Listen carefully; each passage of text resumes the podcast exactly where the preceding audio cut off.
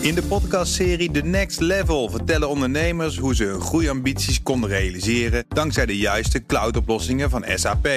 Wat waren de uitdagingen, de oplossingen en hoe ging de uiteindelijke implementatie? Benieuwd naar hun verhalen en hoe zij met behulp van SAP ook hun toekomstige ambities kunnen behalen? Luister de podcast The Next Level via de BNR-app of je favoriete podcast-app. Tech Update. Joe van Buurik, goedemorgen. Hey Bas en Ivan. Hi. De Amerikaanse president Joe Biden heeft gisteren opgeroepen tot een hogere staat van paraatheid op het gebied van cyberdefense. Want hij vreest dus cyberaanvallen. Ja, en daar moeten we extra alert op zijn. Een nieuwe kritieke fase is aangebroken. En om die goed te begrijpen gaan we ook praten met Dave Maasland, CEO van cybersecurity-bedrijf EZ Nederland. Dave, goedemorgen. Hi, goedemorgen. Welke waarschuwing heeft Biden nou precies afgegeven in dit verband? Nou, wat hij eigenlijk heeft gezegd is: we moeten vooral waakzaam zijn op aanvallen op kritische infrastructuur. Denk dus aan energie, uh, olie, gas. En hij geeft dus inderdaad aan dat we nu in een kritische fase komen en dat ze ja, evolving intelligence hebben, wat zoveel betekent als we hebben waarschijnlijk informatie dat Rusland op dit moment bezig is dit soort aanvallen uit te voeren of proberen binnen te komen. En ja, je hoorde het net al in dat fragment zeggen. Hij zei daar ook in sterke bewoordingen: It's coming die cybercapaciteit. Dus ik denk dat deze waarschuwing op een opvallend moment komt. Het komt op een moment dat Biden hem zelf brengt. Dus ja, toch één die we denk ik erg serieus moeten nemen. En is het dan echt gebaseerd op werk van Amerikaanse geheime diensten... die zeg maar, een soort doorbraak in hun vergadering hebben bereikt? Nou, je ziet toch wel dat die Amerikaanse diensten heel goed zicht hebben op dit, dit speelveld, ook op cybergebied. Natuurlijk al eerder gehoord dat ze al vorig jaar in Oekraïne waren om aanvallen te voorkomen.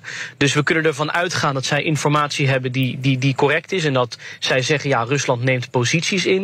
Een aantal weken geleden spraken wij ook met de AIVD, die ja, ook iets soort gelijk zei. Van ja, we moeten vooral niet gek opkijken als Rusland nu vooral bezig is posities in te nemen. Dus ik denk dat deze, deze boodschap, uh, ja, gewoon nogmaals heel serieus en realistisch is dat op dit moment ja, die aanvallen gewoon wel in voorbereiding kunnen zijn. En dat er, eh, ja, hij roept ook echt op van kom nu in actie, dit is een kritisch moment. Nu is er ook uh, werk van uh, hackersgroep Lapsus. Die hebben een cyberaanval op Microsoft geclaimd. Wat kun je over die club vertellen? Is dat een pro-Russische collectief? Het is heel moeilijk om het motief van die lapsusgroep. Zij zorgen echt voor vernieuwde chaos. Wat zij dus doen is zij breken in bij zeer grote techbedrijven. Vanochtend ook naar buiten gekomen dat ze bij een bedrijf, een digitale toegangsverlener, Okta. Dus ja, en, uh, heel veel bedrijven, grote Amerikaanse bedrijven ook, vertrouwen op Okta om uh, veilig in te kunnen loggen. En wat zij doen is zij breken in, waarschijnlijk of via phishing, of zij kopen medewerkers om intern. En zij ja, doen dus niets met ransomware of gijzelsoftware. Nee, ze stelen data. Soms dreigen ze die te publiceren. Soms hebben ze andere belachelijke eisen. Soms maken ze er een lolletje van op Telegram. En dan vragen ze, nou, wie moeten we nu weer aanvallen? Maar we hebben het hier over aanvallen op Samsung, op Okta, op Microsoft. Geen bedrijf lijkt te groot voor deze groep. Ja, en in een tijd waarin we al te maken hebben met, uh, met vele digitale dreigingen, is het toch wel spannend dat zij hele diepe toegang kunnen krijgen tot techbedrijven waar onze ja, digitale maatschappij op is gebouwd. Ja, en waar ook onze Nederlandse bedrijven vaak aan vasthangen, Dave. Want hebben we daar niet direct gevolg van als er in Amerika iets fout gaat met de Russische cyberaanval?